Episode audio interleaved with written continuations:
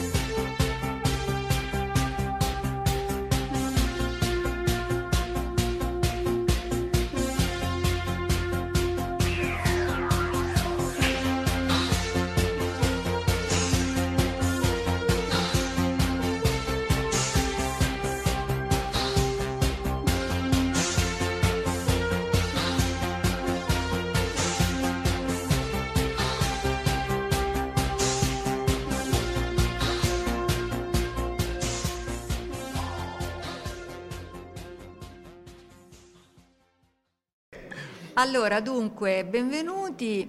Prima di tutto vorrei che Peter un attimo si presentasse, nel senso che può sembrare un po' strano un panel su religione e guerre stellari. Peter però è un prete valdese, quindi... Un pastore. No, non mi offendo. Un pastore valdese. E, insomma, i valdesi hanno sempre avuto un'apertura mentale piuttosto grande, diciamo ampia, quindi se ti presenti un attimo e ci spieghi magari da dove ti è venuta questa idea, perché Peter non ha scritto solo il Vangelo secondo Star Wars, non ha scritto soltanto il Vangelo secondo Star Wars, ma come li troverete in vendita tutti e tre, fuori ha scritto anche il Vangelo secondo Harry Potter e il Vangelo secondo i Beatles, lo segnalo in particolare. Esatto, ce ne sono solo 8, 7, per cui non l'ho preso io, quindi sbrigatevi. E quindi appunto di spiegarci, magari presentati un attimo e di spiegarci questo discorso della teologia pop. Ciao a tutti, è bello venire qui, dovevo venire l'anno scorso però mi trovavo in America e non è stato possibile, sono contento che non abbiate cambiato idea nel frattempo, perché ci tenevo a venire. Allora, la teologia pop in realtà è un nome fuorviante, perché sembra dire la teologia fica, ecco, diciamo, no, ma non è questo. È più un titolo accattivante per darsi un tono, diciamo, che a un certo punto alcuni studiosi si sono dati a partire da un testo della metà degli anni 60 che è il Vangelo secondo, in italiano tradotto con il titolo Il Vangelo secondo Charlie Brown. Per qualche motivo, insomma, il titolo originale era The Gospel According to the Peanuts, dunque, però evidentemente in italiano non sapevano che erano i Peanuts, per cui l'hanno tradotto così, che è un libro molto, molto bello, molto, molto interessante, per gli appassionati di Schulz e non solo, in cui l'autore Robert Short parte dal presupposto che ci deve essere qualche cosa di teologico all'interno dei Peanuts, perché Schulz era un leader della sua chiesa protestante. Non era un pastore, ma era un predicatore della chiesa, un predicatore laico, per cui il suo lavoro secolare era di fare vignette, ma lui poi la domenica predicava. E allora c'è un legame, un collegamento tra queste due cose, e Short lo ha trovato, secondo lui e anche secondo me, e secondo altri, insomma, non è che conta molto cosa penso io. E lì allora sono partiti diversi studi che potevano andare a cercare all'interno della cultura pop, dunque non è tanto la teologia essere pop, ma è la teologia del pop, potremmo dire. E quello che mi interessa di più è che se noi, ecco, chi ha reminiscenze di scuola si ricorderà che c'è stata un'epoca in cui la Chiesa, le chiese erano un tutt'uno con la cultura popolare. Pensiamo alla storia dell'arte, il 300 sono tutte madonne, ecco, no? Ti fanno tutte, diciamo, qual è la differenza? Ti siamo tutte uguali, no?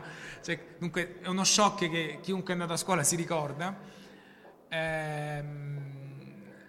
Addirittura le chiese erano committenti di opere, cioè erano i produttori, quelli che oggi sono i grandi produttori, all'epoca erano le chiese a commissionare.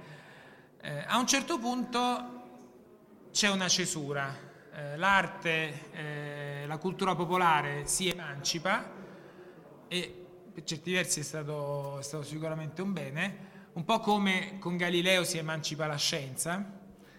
E allora il lavoro che vorrei fare io, un lavorone detto così, insomma, sembra molto ambizioso, insieme ad altri, è quello di cercare di ricostruire una relazione, dunque però non una relazione che sia, come è stata nel passato, dominante, dunque ti dico io cosa fare, ti dico io cosa va bene e cosa non va bene, perché non è giusto, ma oltre a non essere giusto non è neanche pensabile oggi, ma cercare comunque di mettersi in dialogo con la cultura popolare, che oggi per altri motivi si chiama cultura pop, ecco, certo.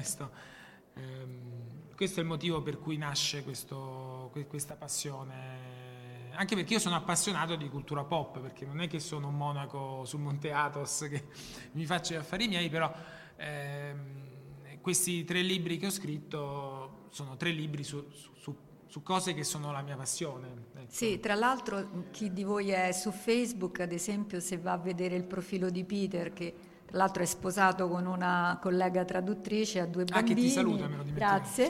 Grazie. Ha 2 bambini, e per dire, quando è uscito Guerre Stellari sono andati tutti e 4 al cinema con i bambini vestiti, con le divise da... c'ha ragione, certo, vestiti da Guerre Stellari, quindi insomma, ecco... in un certo senso anche la religione che non è staccata, ma è nella vita reale, nella vita di tutti sì. I giorni, insomma, assolutamente. Dunque, parlando in particolare di Il Vangelo secondo Star Wars, perché diciamo siamo qui per presentare più che altro questo, io ho trovato dei punti. Intanto tu l'hai scritto insieme, sei coautore, diciamo, sì, no? Sì. Ecco, esatto.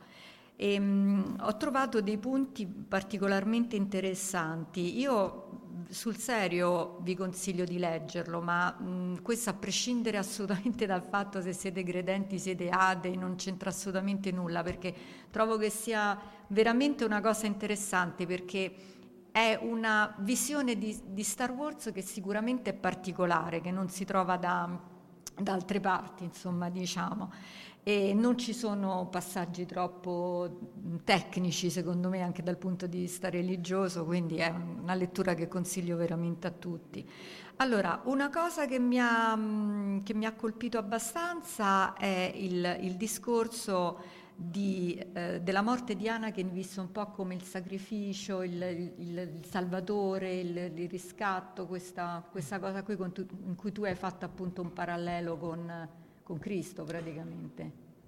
Sì, diciamo che Cristo, oltre a essere il salvatore dell'umanità per chi ci crede, io ci credo, però non ve lo voglio imporre, ve lo voglio comunicare, che è anche un grande archetipo letterario, ecco. E quando un teologo scopre sta cosa e poi l'accetta, perché poi dice no, non è un archetipo, è un'altra, insomma, che sembra sminuire, in realtà è una cosa molto interessante. Poi vai a vedere dove si trova, e nella saga di Star Wars la figura che appare diciamo più cristica sembrerebbe essere Anakin Skywalker, che è il protagonista dei primi 6 film. E ancora dobbiamo capire che ruolo avrà il suo fantasma, insomma, nella trilogia che è in corso. Tra l'altro c'è questo suo affrontare il destino quasi come, appunto, come un destino inesorabile, un qualcosa che lui deve fare, anche se lui sceglie di andare verso il male, del male che lo attrae in maniera molto seducente.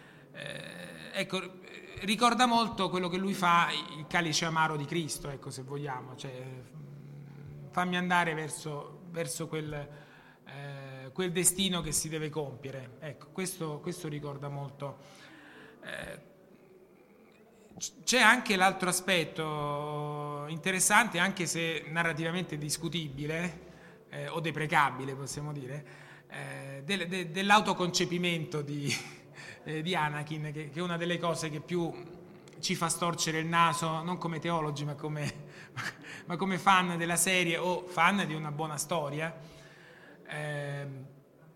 dove Anakin viene presentato quasi come, appunto, come Gesù, cioè nato da madre certa e poi generato dalla forza. E la forza ha dei legami, anche se non si identifica, perché Lucas è molto bravo a non trasporre una teologia particolare, una cultura particolare nella saga. Lui vuole fare un lavoro quanto più universale possibile. Si attinge da varie fedi e da varie tradizioni. Per cui la forza, per uno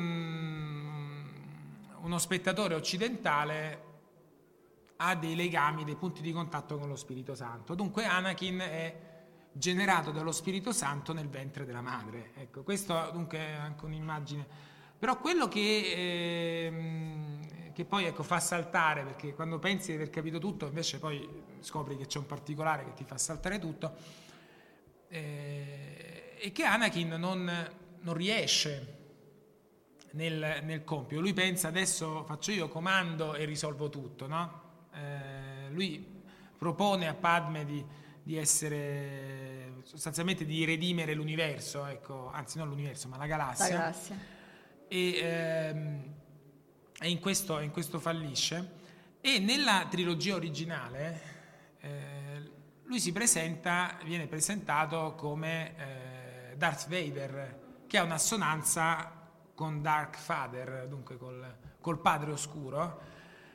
E allora lo schema trinitario ti salta, perché certo. Ma come? Ma lui non era il figlio. Ecco. E scopriamo che poi il figlio ha un altro ruolo, un ruolo da redentore,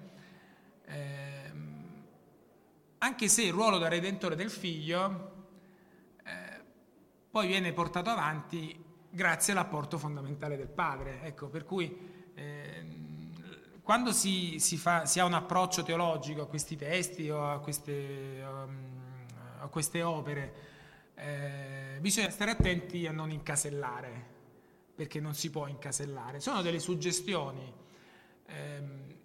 anche al rovescio, cioè capire perché questa storia a me dice qualcosa. Dice qualcosa perché io quando ero bambino andavo al catechismo e mi raccontavano queste cose, e dunque quando vedo questa storia qualcosa nella mia coscienza ritorna, certo. Mi quadra, ecco, potremmo dire. Dunque ecco, sì, diciamo, il senso della teologia pop è anche quello di contribuire insieme ad altri studi, ad altre discipline alla comprensione dell'opera, ecco, anche questo è uno degli obiettivi. Certo. E,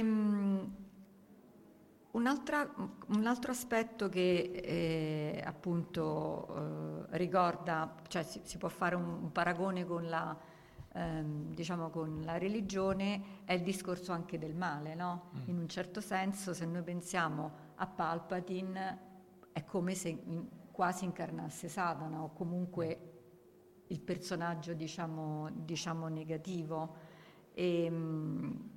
E tu hai scritto in questo libro una cosa che io trovo molto giusta, e che, se mi ricordo bene, perché è tanto tempo che non leggo, ma si ritrovava nei Vangeli, è la capacità dialettica che usa Palpatine per raggiungere in un certo senso i suoi scopi, che poi, ti ripeto, è tanto che non li leggo, ma se mi ricordo bene era anche una caratteristica del Satana dei Vangeli cattolici, diciamo, no? Sì, cioè, sì, diciamo, il convincere le persone con la dialettica, parlando con...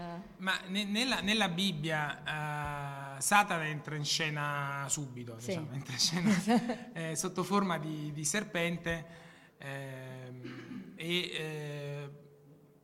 e la domanda che fa, insomma, il senso del discorso che Satana fa ad Adamo ed Eva è ma vogliamo ragionare su quello che ha detto Dio? Dunque, apparentemente è un discorso innocente, e questo tra l'altro è un monito a tutti i teologi, perché il primo teologo nella Bibbia, il primo che dice discutiamo di quello che ha detto Dio, è Satana, ecco. Dunque quando uno approccia questi argomenti deve stare attento, ed è molto seducente, ecco. Riesce con la dialettica a convincere anche il Satana che si presenta. Gli altri due posti importanti dove si presenta è nel libro di Giobbe, che è addirittura il libro più antico della Genesi, dove Satana appare come quasi un ministro di Dio, viene presentato,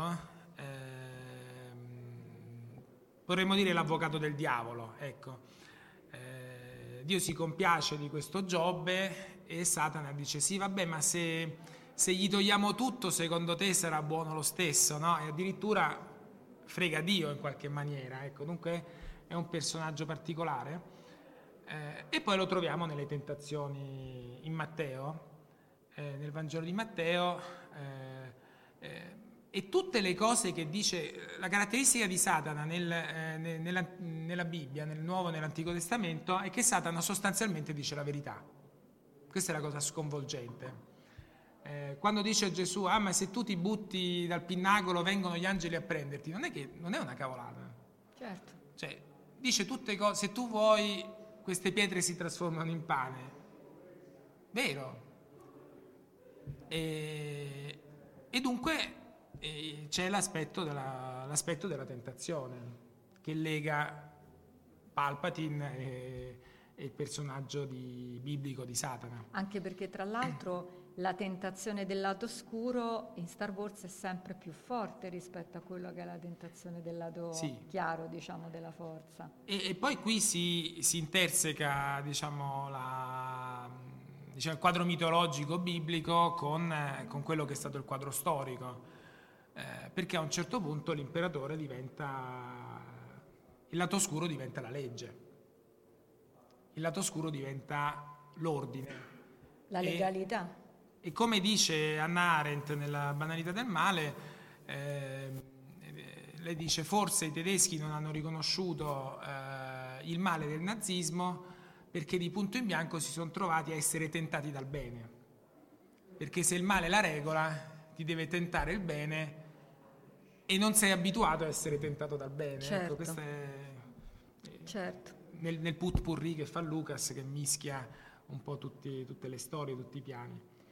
Poi tu dici in questo libro che in Star Wars le azioni dei vari personaggi sono più che altro, cioè i personaggi sono spinti più che altro o da paura o da speranza, però la speranza intesa appunto non in senso diciamo religioso come una liberazione operata da Dio, ma più che altro come un atto di fede. Sì, nel senso che la speranza, quando noi in italiano usiamo la categoria della speranza, è una categoria un po' scaramantica, cioè, speriamo che va bene, cioè, è più una frase buttata lì, mentre invece da un punto di vista teologico la speranza è certezza, cioè, e la speranza, cioè, la certezza che primariamente che ci sarà un futuro, poi come sarà questo futuro, se c'è il paradiso, questa è un'altra questione, ma diciamo, la struttura è la speranza è che ci sarà un futuro. Questa speranza diventa certezza per il credente e siccome è certezza per il credente determina le sue azioni e determina la realtà, perché poi il personaggio che crede si comporta in una certa maniera nella realtà. E i personaggi di Star Wars sono un po' così, sembra che sia un mondo senza speranza e viene cambiata dalle persone che invece sono guidate dalla speranza, sono spinte dalla speranza. Pensate a... questo lo fa... ora non ne parlo nel libro perché è precedente, ma se pensate alla trama di Rogue One, che è meravigliosa, di queste persone che capiscono subito che finisce male, cioè, lo sanno, quando si imbarcano capiscono che va male,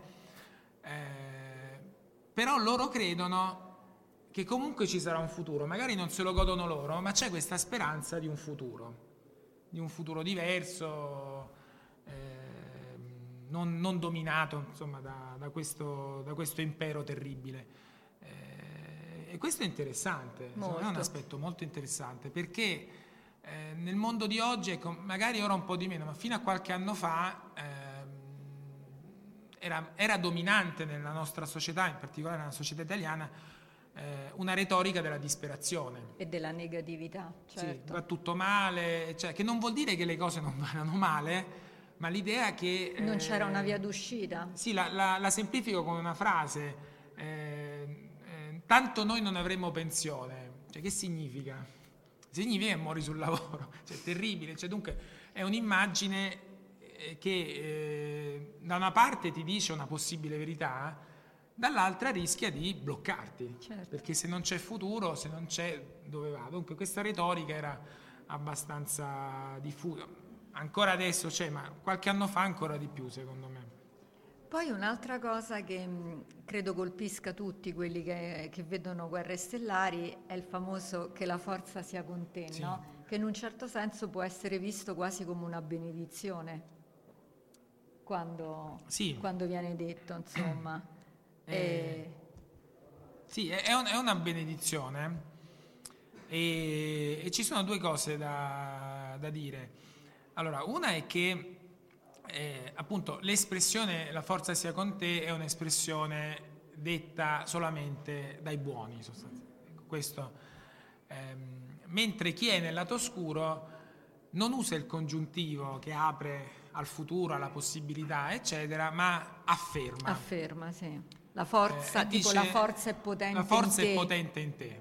Cioè, dunque, la forza sia con te. Il contraltare, la forza è potente in te, la forza è potente in lui, e questo, insomma, io non so esattamente come sviscerarlo questo, però mi sembra una differenza interessante.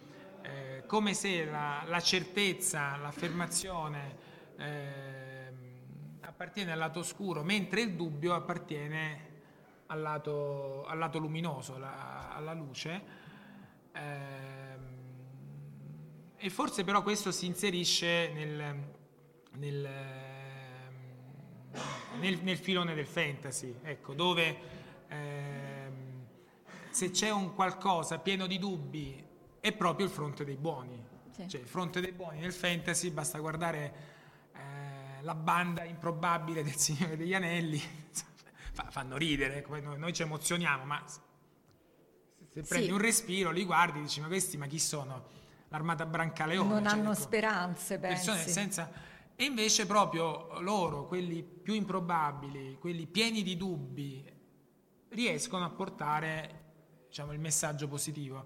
Mentre la certezza granitica, dove è tutto, la forza è potente in te, oppure compi il tuo destino, non c'è niente da fare, perché il tuo destino è quello e tu quello devi fare, non hai scelta, quello è nella dimensione del male. Questo io lo trovo molto interessante, sì, anche da un punto di vista etico.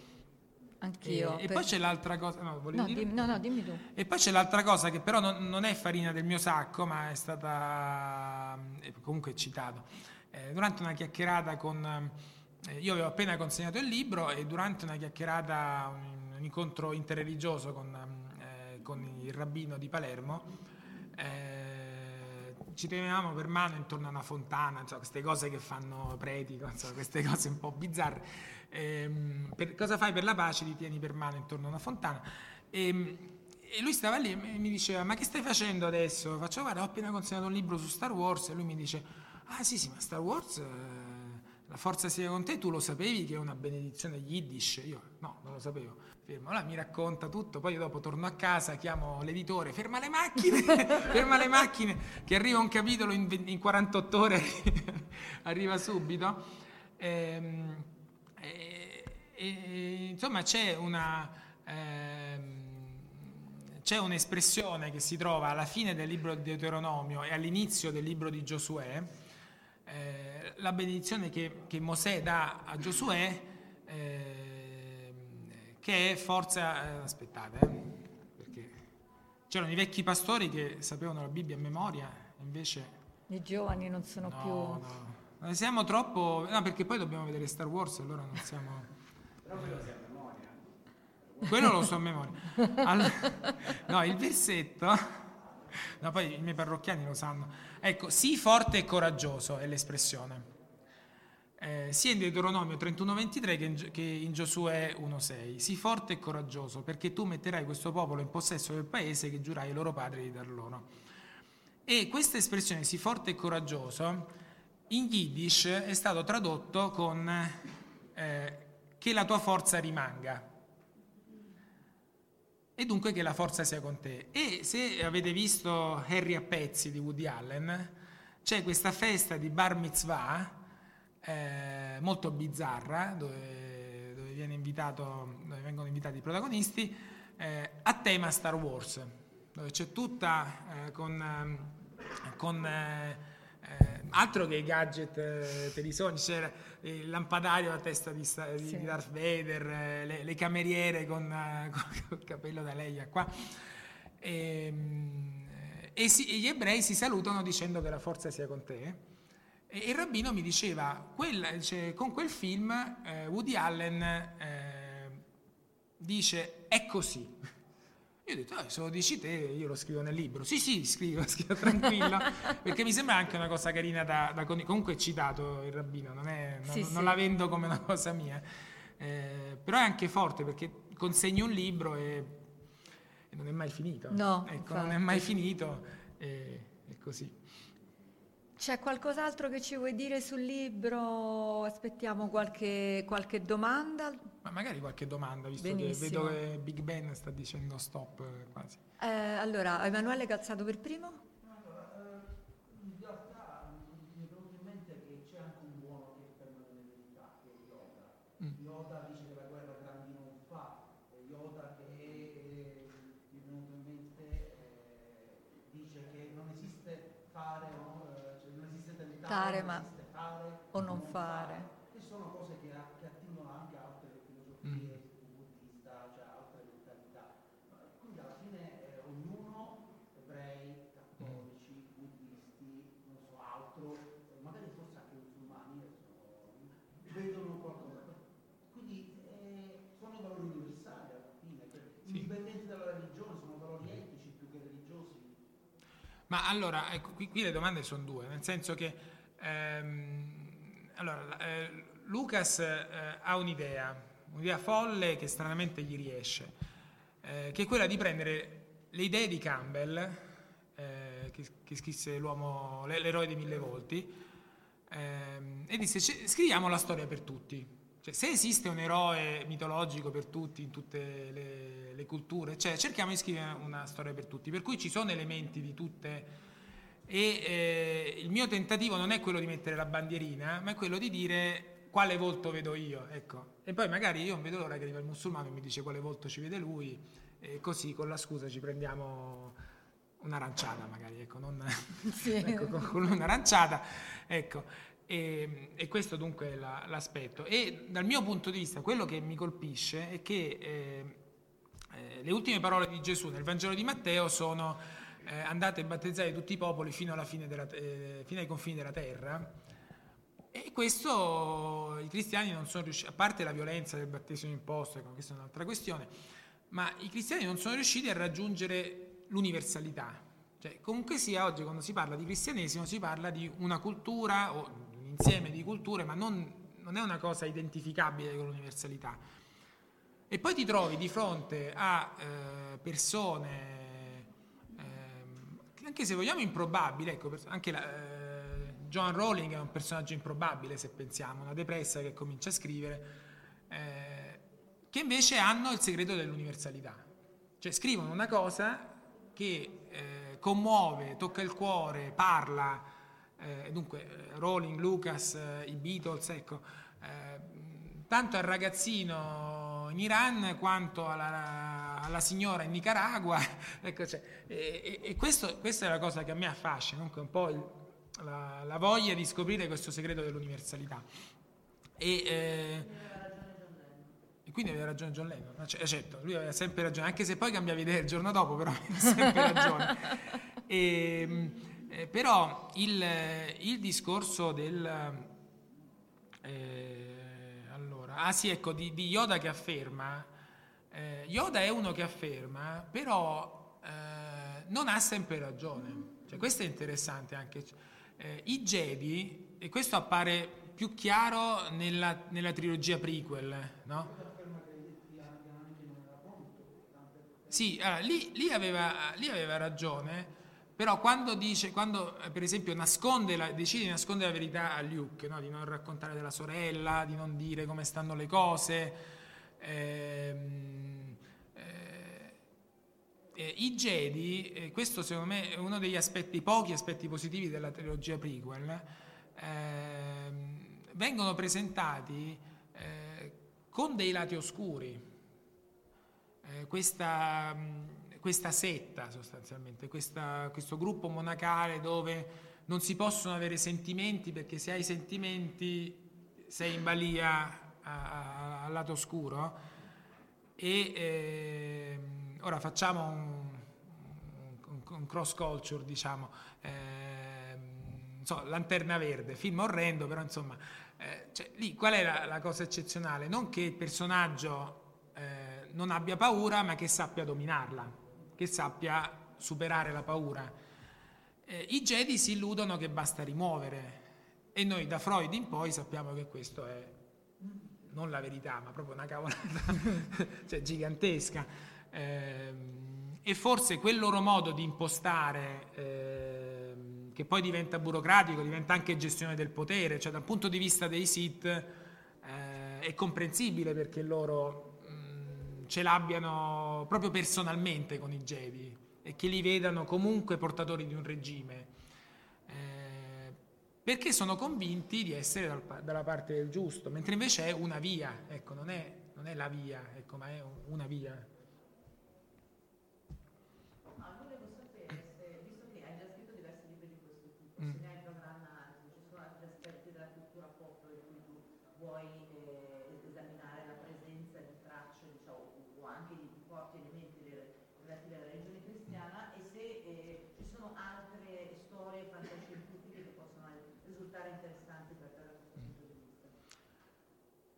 Ma allora i progetti sono tanti perché la mente è confusa e insomma gli interessi come i vostri sono tantissimi, per cui uno vorrebbe fare ma è sempre più difficile focalizzare.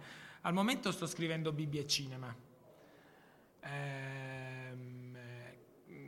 è un lavoro che mi sta prendendo parecchio tempo, e alla fine sarà comunque un libro non più grande di 200 pagine, ecco, però meno male che c'è un limite. Questo è un aspetto, e ovviamente all'interno di questo tratto ad esempio per forza di cose i collegamenti tra i personaggi Marvel e la Bibbia, visto che oggi molto box office è fatto dalla Marvel, e dunque ci sono diversi aspetti che passano. Poi in cantiere, come to be announced, vorrei fare un lavoro su Woody Allen, che è autore che io amo tantissimo, e poi devo fare qualcosa su Ingmar Bergman, ecco, e l'anno prossimo sono 100 anni dalla nascita e sento una pressione grossa. Ci sono diversi aspetti, ho scritto un articolo su Blade Runner e le pecore elettriche di Dick, ecco, dunque è più facile scrivere articoli, dunque piccoli interventi, perché spesso si tratta di suggestioni, di suggerimenti, di aspetti, e difficilmente ci sono delle opere come Star Wars che ti permettono, esatto, appunto di affrontare tutte le sfaccettature. Poi ecco, un mio collega ha scritto un libro su Signore degli Anelli, per cui quello è fuori, ma io comunque mi avevano chiesto di scrivere un libro sul Signore degli Anelli, e nonostante io abbia amato il Signore degli Anelli, so benissimo che una cosa è uno che l'ha letto 1 o 2 volte, altri sono quelli che... Io l'ho letto ho cominciato a leggerlo a 27-28 anni, invece c'erano quelli che andavano a scuola con me, e ho detto no ragazzi, io non lo posso fare, per rispetto a chi fa un monumento del Signore degli Anelli a casa sua, insomma, bisogna anche sapere che ti devi fermare, ecco, non è... Certo. Andrea, tu che volevi chiedere? In realtà, 100.000 cose, comunque cerco di essere breve. Sì, trovo azzecatissimo l'accostamento Palpatine-Satana, ma anche a livello simbolico, cambia pelle, sia come ruolo sia fisicamente, con un'altra scena bruttissima, ma comunque ci sta. Riguardo a Yoda, è vero che afferma, ma afferma al contrario, cioè io l'ho sempre vissuto come la sibilla tecnica, nel senso che lui te pone una frase che poi tu devi decifrare, che sta dicendo, è vero, è vero. Invece afferma, secondo me, di più un personaggio nuovo che è il monaco di Rogue One. Io sono tutt'uno con la forza è con me. Bellissimo. Quindi forse è un altro livello ancora da aggiungere a quello che avete detto, che trovo assolutamente pertinente, ma probabilmente il mito cambiando aggiunge degli elementi. E riguardo a questo ti volevo chiedere, secondo te, proprio riguardo alla cristologia dietro Anakin, quanto c'è in origine e quanto invece è stato, perché il mito cambia, no? Andando avanti, perché si adatta al momento storico, al pubblico, allora. Darth Vader non è molto cristologico quando tu vedi, ma forse giusto alla fine del ritorno dello Jedi, insomma sembra più l'oggetto della salvezza piuttosto che il soggetto. Sì. Io volevo sapere secondo te se questo è stato aggiunto forse dopo, non so, in quel secondo me sì. Io diffido sempre dell'autore. Anch'io. Cioè quando l'autore dice io volevo fare, cioè, io non ora per fare un esempio, qual è il carattere di Woody Allen? È nevrotico, ma perché lo conosci? Cioè lui si presenta così e lo fa apposta per depistarti, no? Dunque secondo me è un Nanni Moretti, poi c'è chi mi dice no, è realmente così, però secondo me lui non aveva idea di quello che avrebbe per fare. Nella trilogia originale c'è una trinità presente, ma è più una trinità gnostica. Col conflitto tra padre e figlio, dove c'è il demiurgo e poi il redentore. Dunque, un figlio che deve uccidere il padre, e questo ancora, infatti il mio preferito è L'impero colpisce ancora, perché lì proprio c'è il trionfo della missione, c'è dove questo finale aperto, angosciante, che poi viene cambiato nel ritorno dello Jedi, dove il figlio non uccide il padre, ma diciamo lo induce al suicidio, potremmo dire. Sì. Ecco. Sì. Ma guarda che bella tromba delle scale, ecco, per esempio. Ecco, secondo me era più una trinità gnostica, ecco, proprio come struttura. Poi ecco, lì su quello invece do retta a Lucas, perché quando Lucas ha criticato il settimo film, lui ha detto: ma non puoi fare sempre la stessa storia, devi sempre inventarti nuovi personaggi, nuove situazioni, nuove cose, che è il problema della trilogia prequel. Sì, infatti. E secondo me dunque lì si vede, lui a un certo punto si è trovato a dover spiegare delle cose, chiaramente aveva 2 o 3 punti su cui costruire la storia, ma cioè, ecco, io non vorrei essere troppo spietato, ma l'unica cosa che salverei della trilogia prequel è la doppia nascita alla fine, solo che aspetti 9 ore per vederti questa doppia nascita dei gemelli e di Darth Vader, no? Secondo me è una scena bellissima, però insomma, però 9 ore per una scena, sì, ti devi dei mosconi prima, insomma, tutti questi personaggi un po' così. Ok, io chiuderei qui e vorrei chiudere con un pensiero mio. Prima di tutto ringraziare Peter, perché ripeto, io l'ho trovato molto interessante. Allora, tu a un certo punto, proprio in chiusura, dici, facendo il paragone come avevi preannunciato prima tra forza e Spirito Santo, secondo me è una frase bellissima: lo Spirito Santo non ha un lato oscuro, ma esiste un modo oscuro di essere Chiesa cristiana. Io personalmente a Chiesa cristiana sostituirei qualsiasi tipo di chiesa, di religione, di cosa, perché in realtà appunto io personalmente sono credente, ma questo può essere o un mio pregio o un mio difetto a seconda di chi ascolta, però io credo appunto che il male non sia mai in un certo senso la religione, ma sia come la religione viene usata da qualsiasi tipo di credente o non credente. Quindi l'ho trovata una frase, e ho visto Michelle che annuiva, perché io penso che detta comunque da un pastore sia una frase molto, molto coraggiosa e che trovo molto giusta. Quindi ti ringrazio. Grazie. E grazie mille. Grazie.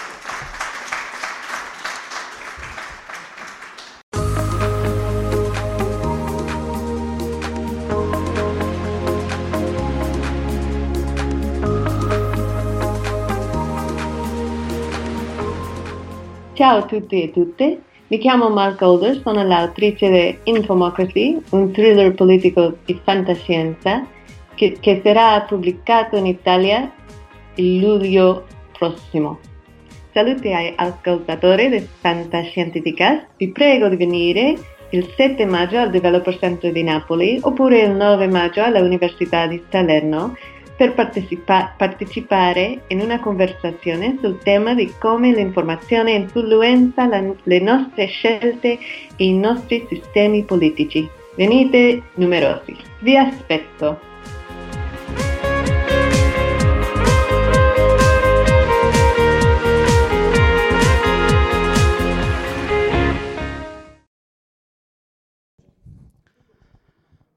Facciamo il panel in inglese, ok? Perché c'è l'ospite, Laviti there. Okay. Okay, thank you everybody for being here. Most of you know me, I'm Francesco Verso, and I have the pleasure to present a panel on Chinese science fiction together with Laviti Dar. You probably know, the guest of honor of this convention, because Lavi has been one of the first person to meet live the science fiction authors and editors back in year 2000, I guess. And so he has something to tell about it. and of course Chiara Cigarini, that is the translator from Chinese to Italian that is working with us on the science fiction anthology that we're going to publish in next month. So I have been interested in what's going on in the world of science fiction, apart from the usual names and languages. And I've come across this big movement that it's now growing and growing year after year, thanks to the person that I really want to personally thank, that is Ken Liu, that is really the bridge to the English culture for Chinese language. And thanks to him, I've come across a lot of stories of Chinese authors that both represent the old age and the new age of, or the new wave, as they've been called, of science fiction. The next one. Ah sì, scusa, no, lo faccio io. Sì, mi sono incartato.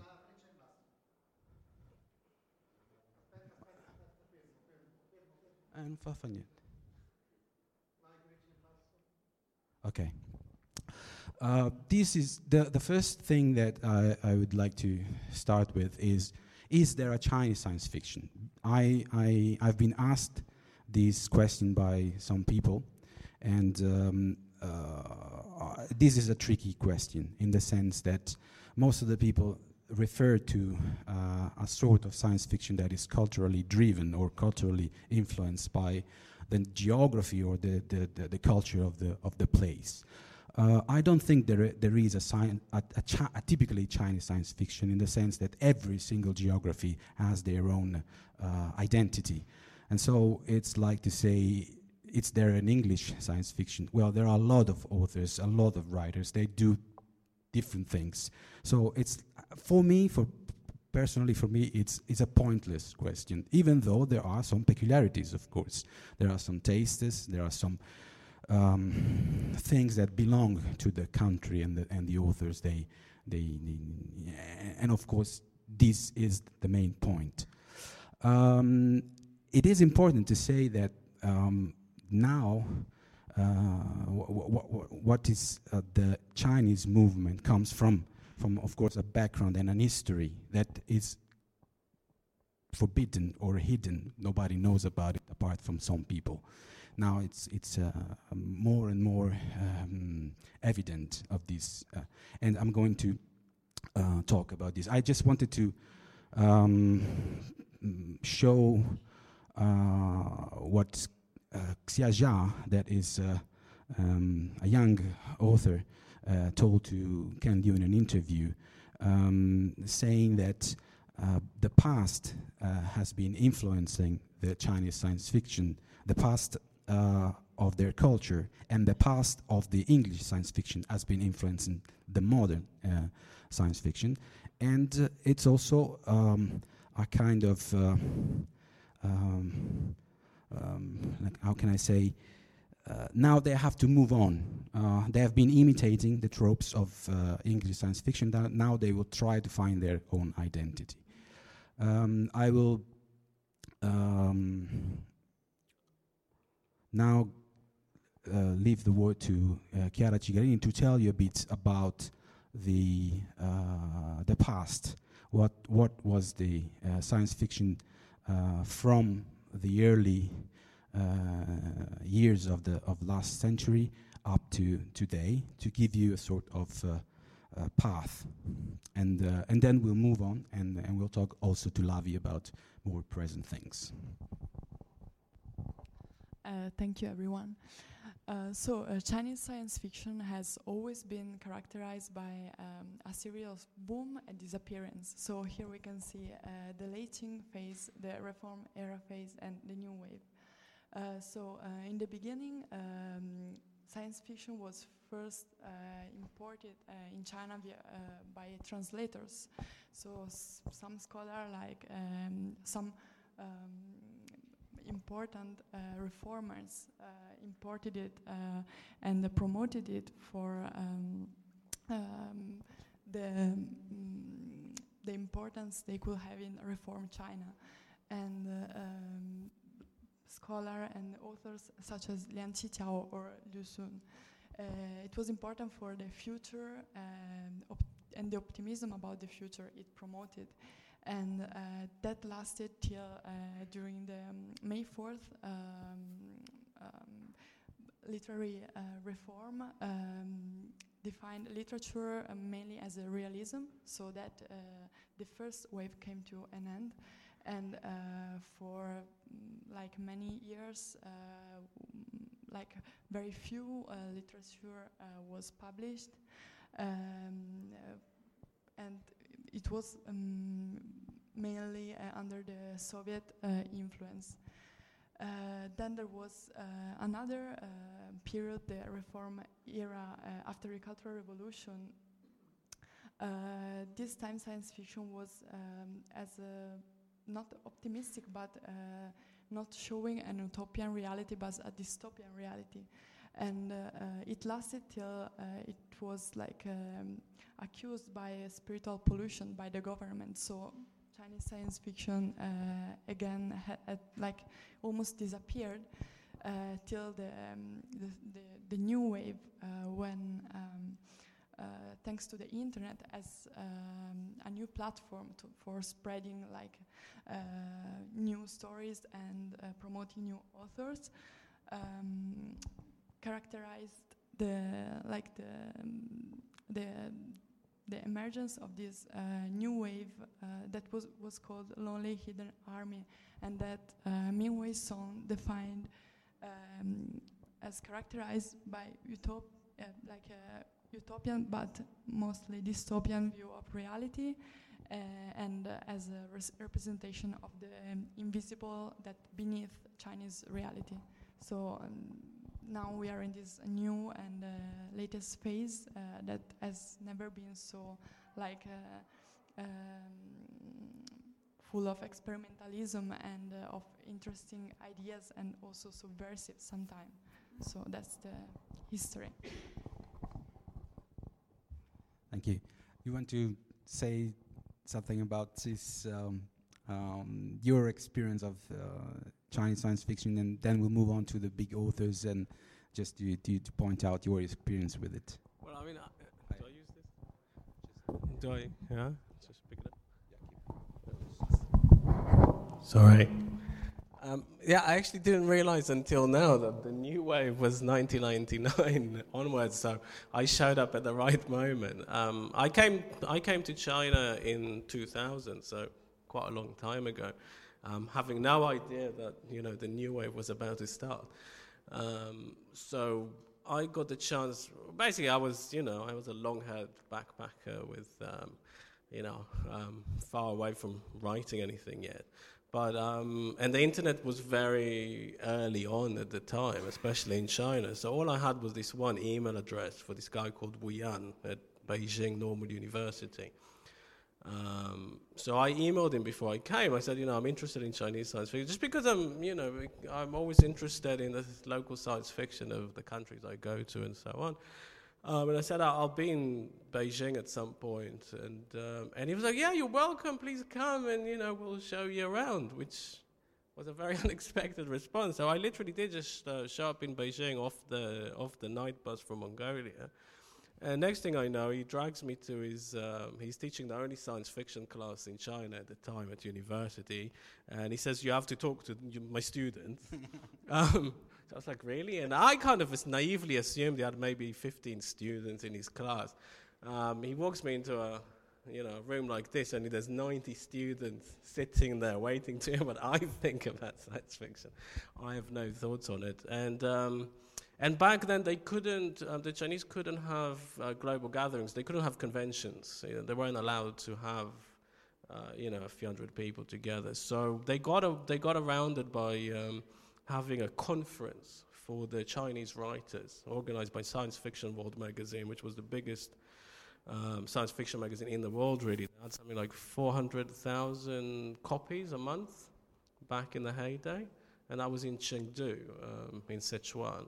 So I got to go there and meet all these young Chinese writers. There was a guy called Lu Shishen, who no one ever heard of, who was, 2 years away from publishing a novel, and He's now up for the Hugo Award for the millionth time or whatever. So that was really interesting, and there was definitely a sense that something was happening. For me personally, because they were so hospitable to someone that I had nothing to do with it, or, you know, and they welcomed me and they showed me everything.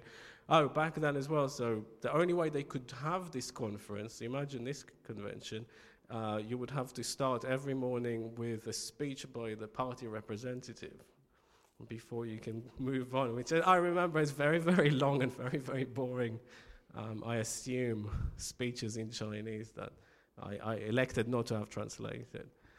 So I don't think they do that anymore. A part of me wishes they still did. Hopefully. But, you know, for me, it was that experience was really behind what I kind of really wanted to give back something, you know, and when the idea of publishing an anthology of international science fiction came about, you know, it was a lot of it was driven by the experience in China. So one of the first things I did was email Wu Yan in China, who I kept in touch with, and getting him to send me a bunch of stories that I then had to select from and quite heavily edit, because back then Ken Liu didn't do any translations, no one did. So I had to literally kind of almost rewrite them or do the translation edits without speaking the original language, which is very difficult. But basically I got to be, because of doing this insane thing of publishing an anthology of international science fiction that we assumed no one wanted to read. We were just doing it to prove a point, really. Yeah. You know, I basically pitched it to the publisher. I said, look, you're not going to make any money on this. This is how I pitch every book I write. Look, you're not going to make any money on this. No one's going to buy it, but I think it's a good idea. And he just said, yeah, let's do it, you know, which was great. So we got to publish the first Chinese science fiction stories in I think, the century. You know, we published the first story by Han Song in English.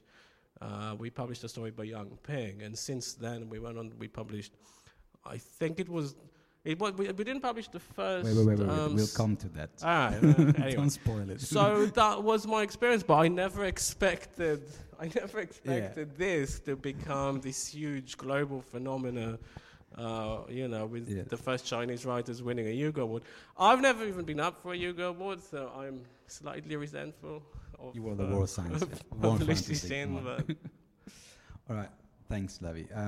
Then we'll say... Who are these authors, the big three? They represent the generals, the big names, the writers that are selling now, well, quite a lot of books.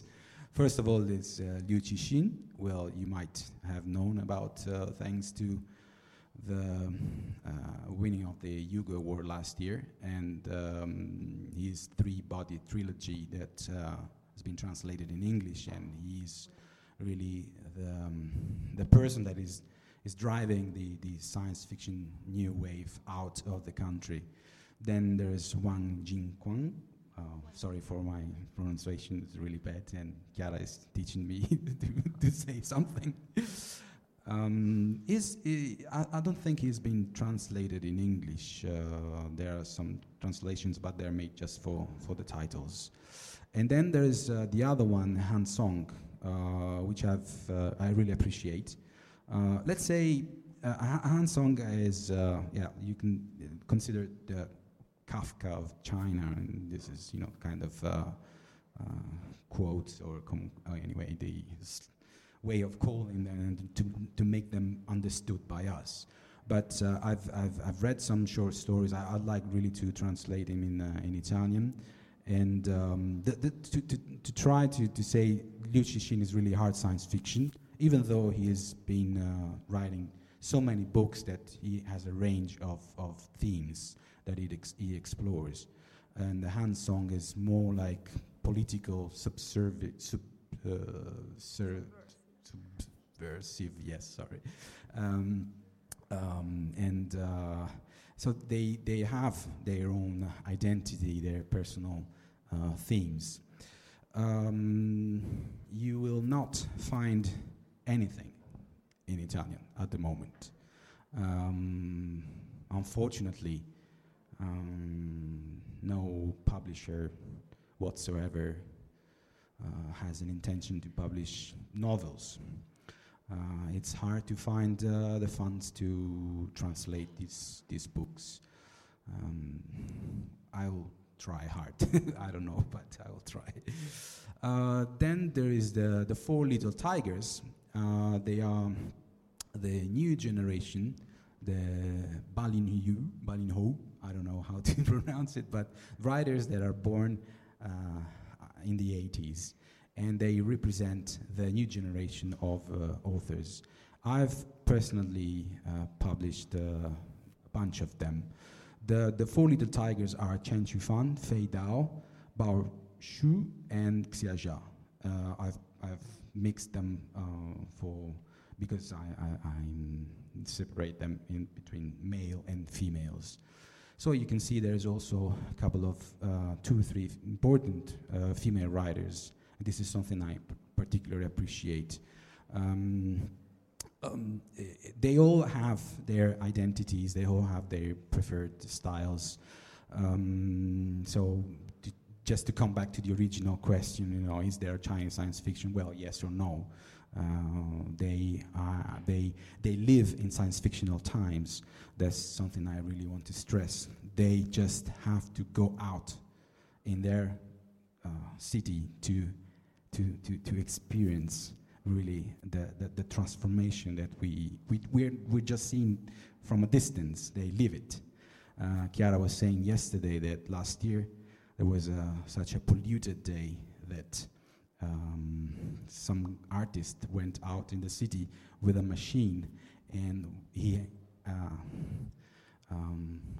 took the air, and with the pollution he created a brick. So much pollution in the air that he was able to assemble a brick out of pollution. So this is when she said, we told me that this is science fiction. This is really something dystopic. The other things that you have also have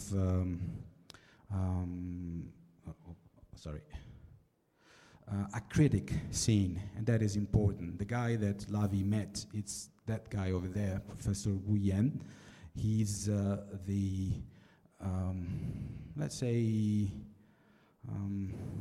grandfather, in a way. I want to say this in a very familiar way because he's been helping writers that were attending his science fiction course to become professional writers, and so he's growing up a generation of writers. We have the pleasure to publish also Wu Yang on this anthology that we're going to issue in a month, and hopefully he will be in Italy in September, invited by the Confucio Institute. The other two are Fei Dao and Xia Jia. They are both writers and both critics. They both write essays, non-fiction pieces on what it means to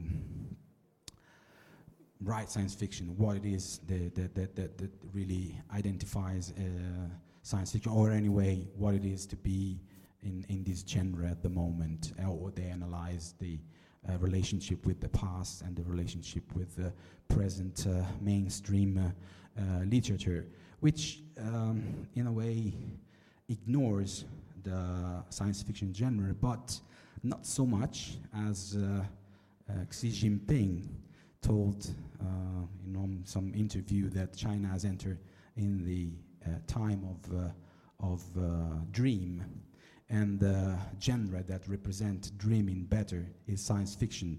So this is a kind of blessing for the genre, and we see that in the kind of investment that the Chinese, well, maybe not the Chinese government, but Chinese companies are doing in promoting the export of Chinese ideas and Chinese literature abroad. I want to... Andado? Oh, okay, don't worry.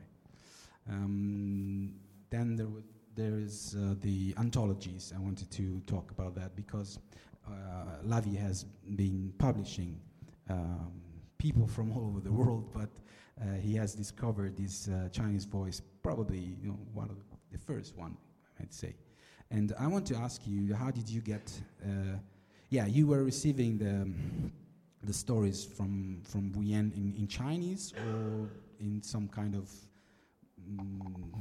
I don't know, badly. Yes, you said that there were English translations by the authors themselves. And how was the process? Well, I mean, the first one, because it was, what we did kind of never been done before. I got a bunch of stories that the authors tried to translate. When I selected the two stories, that was probably the most work I did on the entire anthology, was kind of trying to do translation editing on it, which is just very hard when you don't speak the language. I think it went okay. They both gave me feedback and they were very happy with it. The Han Song story is taught at universities now, which is really nice. I keep getting queries for it. At that point, we also started the World SF blog, which was just an idea to promote the anthology, but it very quickly took a life of its own, and we started doing fiction through that as well. So I think the first Stanley Chan story he sent to me when he was looking for someone to publish his stories, and I took it, but I think his first story to be actually published was in Interzone, which is very annoying for me, but... Yeah, and I think we published the first Xia Jia story on the blog, and then later in the anthologies. But to be honest, at that point, these are the novels. But we'll go. Yeah, well, at that point, Ken Liu, who you can see over there, he really started doing this whole translation project. And events quickly overtook anything I had to do with it. As I said, I was focusing on the entire world, China was part of it. Ken really drove this whole thing. I mean, now it's not just Ken. I mean, we have, John Chu's been doing great work with this. There's a few people who are kind of translating. And obviously, now, as you mentioned, there's a lot more money being pushed since Lu Shishen became so successful, I'm sure unexpectedly to a lot of people. There's a lot of money being pushed in China to promoting Chinese science fiction, both in China itself, which are partly with a view to movies and TV, because I think there's a movie version of the Three-Body Problem coming, and also to push it internationally. So I'm at the position now where I don't actually have to do anything. If I want to include a Chinese story, there's too much to choose from, and it's, I think, from what I've seen from every country, there's an abundance of Chinese stories that I can't compare to any other country. Numbers. Yeah, well, but really it's just that sort of...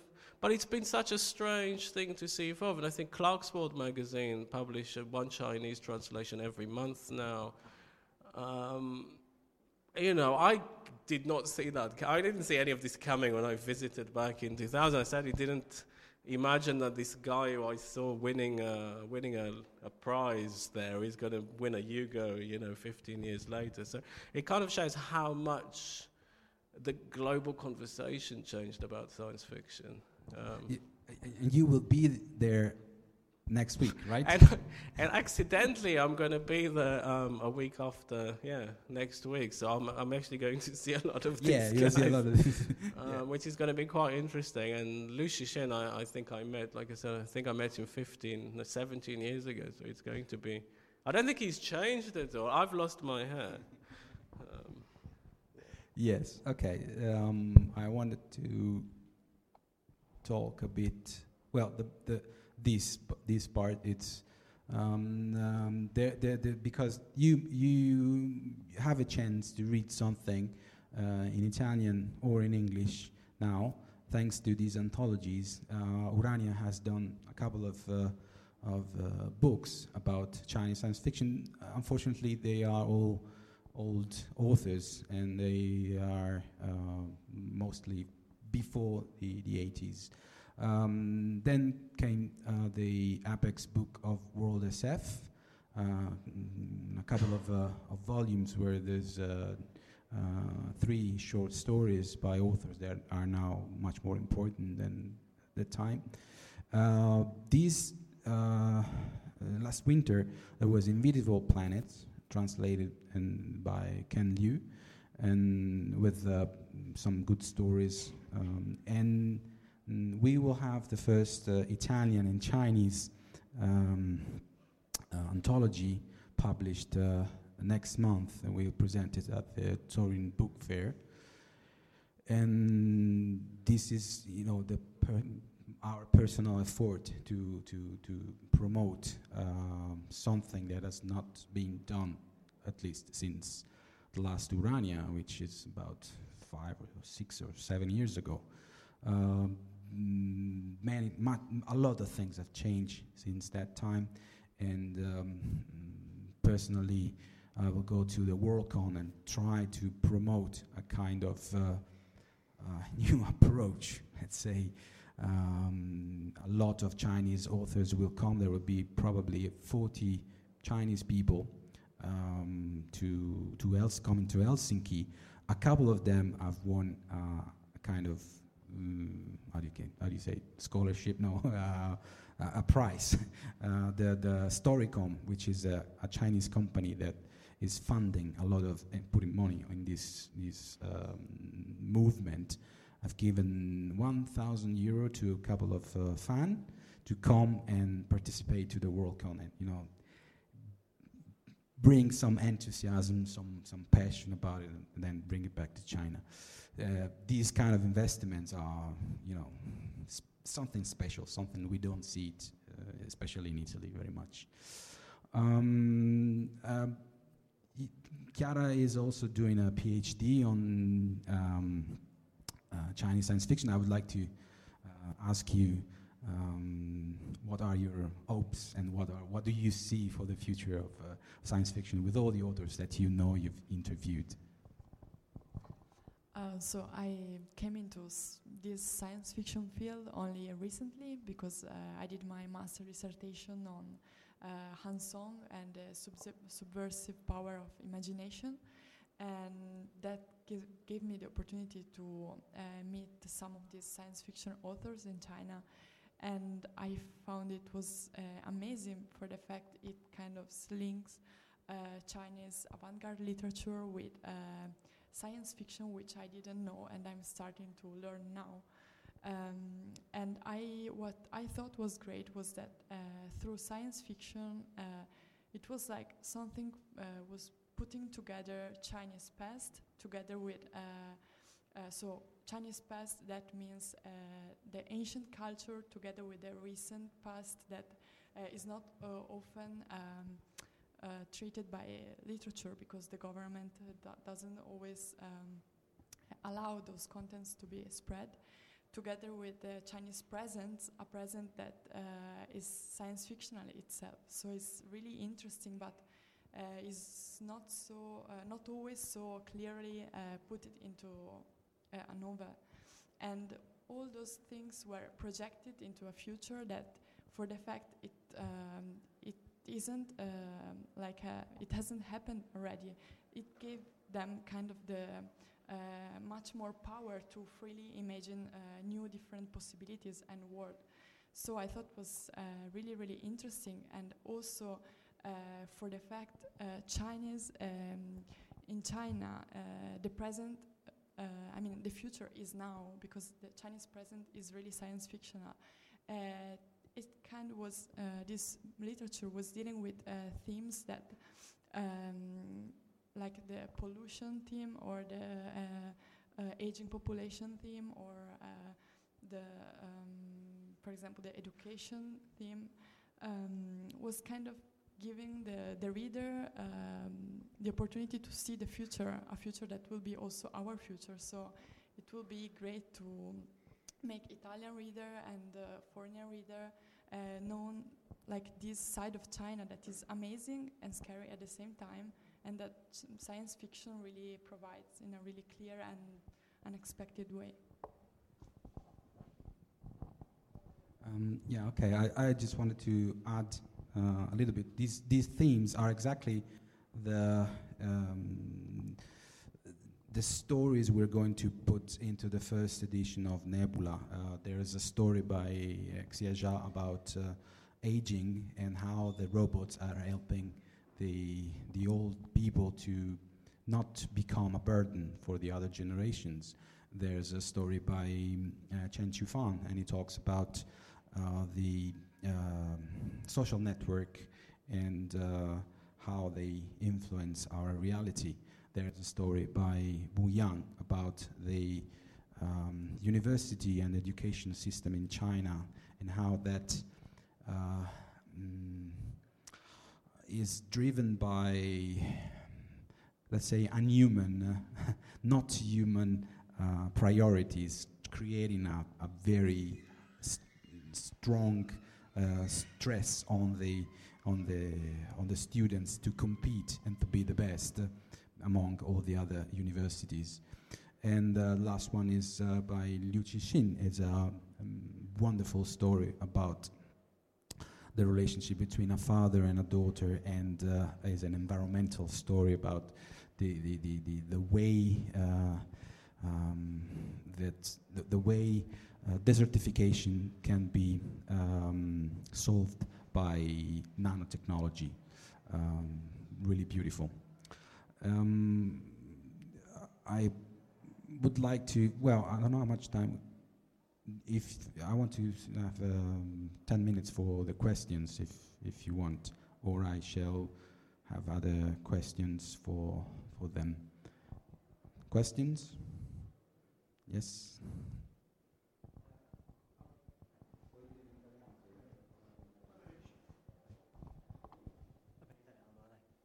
Ero curioso riguardo alla questione del successo della fantascienza cinese, perché adesso a livello globale sta emergendo, Ken Liu comunque lo traduce per gli americani e l'Occidente in generale, ma in Cina come si può quantificare questo successo? The question is what is the success, the popularity of Chinese science fiction in China? Well, I will start and you add. What I know is that there are 3 or 4 big magazines. They print around 40,000 copies a month, if I'm not wrong, like Zui and Science Fiction World. This to compare to our market, where Urania, I guess, is around 5,000 to 8,000 a month. I'm talking about just science fiction, and there is fantasy, it's double. I don't have numbers on the books. I don't know if you have numbers on the books or the success of how many copies or what's going on. So I don't have numbers. I only know that, thanks also to Liu Cixin, now he's considered, he's called the Big Liu, so it's now, he's really, really famous. Film is being, has been done already. But Fei Dao, one of those authors, talking about Chinese science fiction, described it as a lonely hidden army. And so it means this genre is still marginalized and is so experimental and full of interesting and also sometimes subversive themes, is also thanks to the fact it's not read by everyone. It's still a marginal genre, so it's spreading, but it's not so. It's not that everyone read the Three-Body Problem or. My sense of it is science fiction traditionally was seen as something for children. And, most of the science... when we talk about the history of Chinese science fiction, which is about a century long, most of it was for children. And I think it's still very much seen that way today. Most of the readership of the magazines is teenagers, it's young. When I was there, the magazine, obviously it was before the internet, so the magazines did quite well. I think Science Fiction World had a readership of You know, they said 400,000 copies in circulation and maybe 1.5 million readers, which is a lot. It sounds like a lot to us, but obviously in the context of China, even 1.5 isn't very much. Whereas Wu Yan told me that when a novel came out, it might have 3,000 copies. So not actually a huge difference. I don't know. I know that it's becoming more popular now. I know they're trying to develop more talent, but yeah, I get the sense it's still very much a sort of a marginal, a specialized, field. Well, I think the potential they're looking for is more, can we make this into a computer game or a film that will make a lot of money? Not necessarily, you know, the book is just a delivery mechanism. I think that's globally. That's not necessarily for China. There any other questions? So actually I have several questions. One is, the science fiction, as you said many times, especially in China, is used as a metaphor to bring forward some of the problems of government or pollution and so on. Now, for instance, pollution is being recognized by the government of China and they're doing strong efforts. So these authors that through their science fiction tales, try to tell something that in other ways could not be told, or try to bypass the constraints put by the government. So by being translated abroad, do they have some problems then back in their motherland? Because you are now famous and you are denouncing, for instance, this problem. And the other question is for you, is if you can tell us something more about your PhD thesis on science fiction in China. Goes first, Bobby. I think you probably know more about this than I do. Well, we were talking about, you know, the fact Han Song, because he's more political, can't be published on the mainland mostly. But at the same time, I don't get the sense that anyone particularly cares about. You know, he's welcome to say what he wants to say as long as he's not published on the mainland. When I was there, you do get the sense some things are out of bounds. You know, Tibet is a touchy subject, you know. You know, there were things like, sex is probably, again, which comes from being both a children's genre and also from attitudes in general. I don't think you could really write, you know, very sexual scenes in science fiction back then. You know, it might have changed. I don't know what the tradition is. So there were still issues, but I don't think now. I think it's been relaxed. I mean, you might know more than me about this, but it's been relaxed quite a lot. I have something.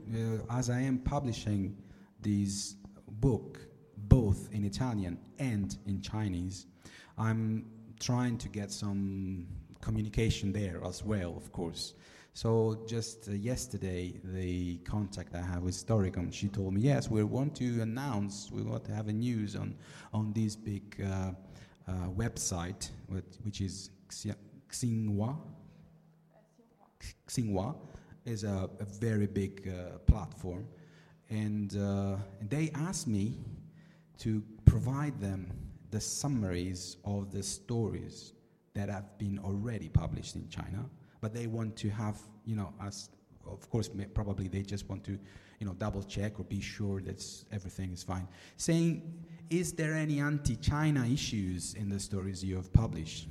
Of course, they could double check and see it by themselves, as they have been already published in Chinese. But they want to know from the publisher, as a matter of, I don't know, kind of delicate issues or stuff like that. So there is a kind of control, even though. Well, at the moment, I'm still here. No, no one told me anything. But we'll see. I will try to go to the Nebula Awards in Beijing. Hopefully, I don't know if this year or next year, but if I land there, take me, you know where I am. No, I don't know. At the moment, this is the kind of thing that they asked us to before we publish it. So, yeah, to answer the question, there is some kind of control. It's not completely free, but I don't think they will make a problem, as they have been already published.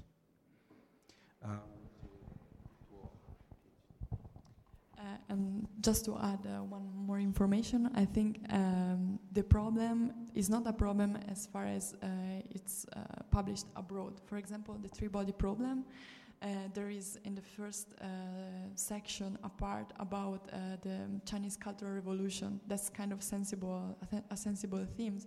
And in the English edition, it's really clear and you can read everything about it. I mean, there is the explanation of this historical time, and this part is not present in the Chinese edition. But I think they don't care, since at least what matters to them is that it's not published in China.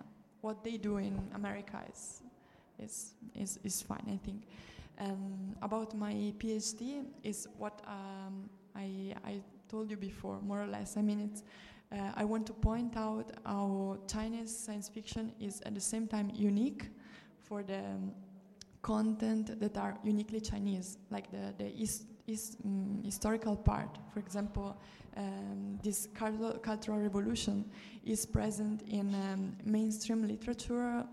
For example, is treated by avant-garde writers, but it's not that every book published in China can deal with those topics, and is present in Chinese science fiction. Together with Chinese ancient culture, that's kind of really important, but that nowadays in China is being kind of, they prefer to imitate the West instead of promoting their own ancient culture. And that's weird because they have so much, and I think Chinese science fiction is using those contents, so it's really important. The second part is, I think Chinese science fiction is unique because it deals with a reality that is uniquely Chinese because of their fast modernization progress that kind of had to melt with this ancient culture. So this produced kind of monsters, and science fiction is depicting those monsters. At the same time, as I said before, the pollution, aging population, those are also topics kind of universal that we all deal with. And the last part will be focused on the future, considered as a literary platform that maximizes their space for free expression, since there is like a political complex situation that there is the censorship. Through the future, I want to find out if actually they are more free to express those interesting contents. And at the same time, the future is considered as an active attitude of the writers that is no more just like a writer that writes what's popular, but also someone that really tries to imagine different futures and thus promoting creativity, imagination, and values that are important also for the West, I think. And that's basically it. Okay, we have 1 minute, but if there's no other questions, I thank you for your attention. Thank you. Thank you. Avete ascoltato Fantascientificast, podcast di fantascienza e cronache dalla galassia, da un'idea originale di Paolo Bianchi e Omar Serafini, con il contributo cibernetico del Cylon Prof. Massimo De Santo.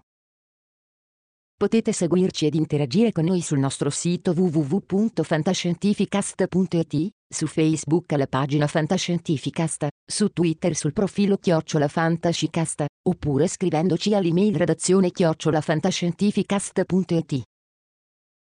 Tutte le puntate sono disponibili sul nostro sito, su Apple iTunes e su Podbean all'indirizzo podcast.fantascientificast.it.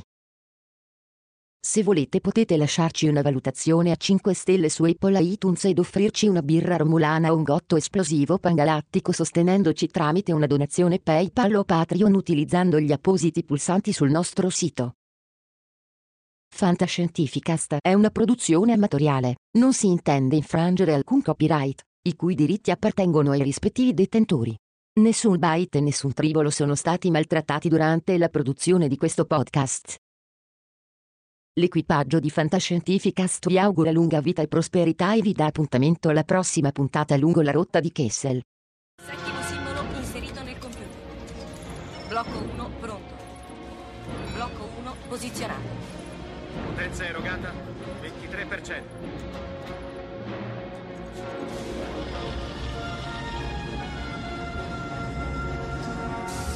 Così. Blocco 2 è pronto. Attivato. Blocco 2 posizionato. Siamo al 35%. Allarme rosso, evacuare l'area intorno allo Stargate. Liberate l'area, torniamo da voi, chiudo le porta. Andiamo, sbrigatevi. C'era quello sotto la grande pietra? Sì. Mio padre lo trovò nel 1928. È fatto di un minerale che non si trova sulla Terra. Blocco 5 posizionato. 75%. Blocco 6 pronto. Blocco 6 posizionato. Non eravamo mai riusciti ad andare oltre nella sequenza.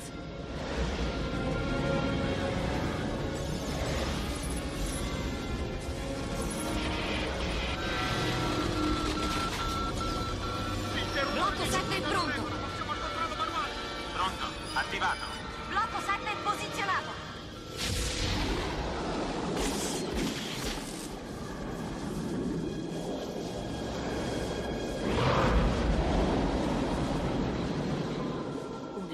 Terrificante.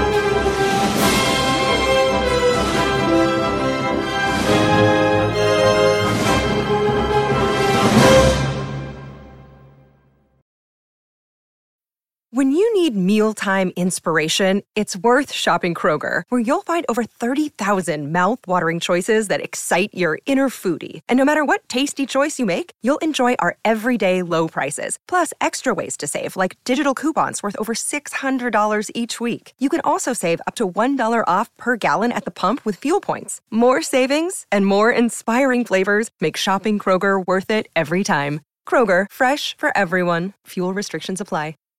Save big on brunch for mom, all in the Kroger app.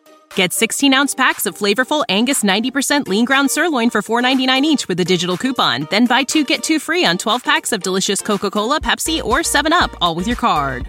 Shop these deals at your local Kroger today, or tap the screen now to download the Kroger app to save big today. Kroger, fresh for everyone. Prices and product availability subject to change. Restrictions apply. See site for details.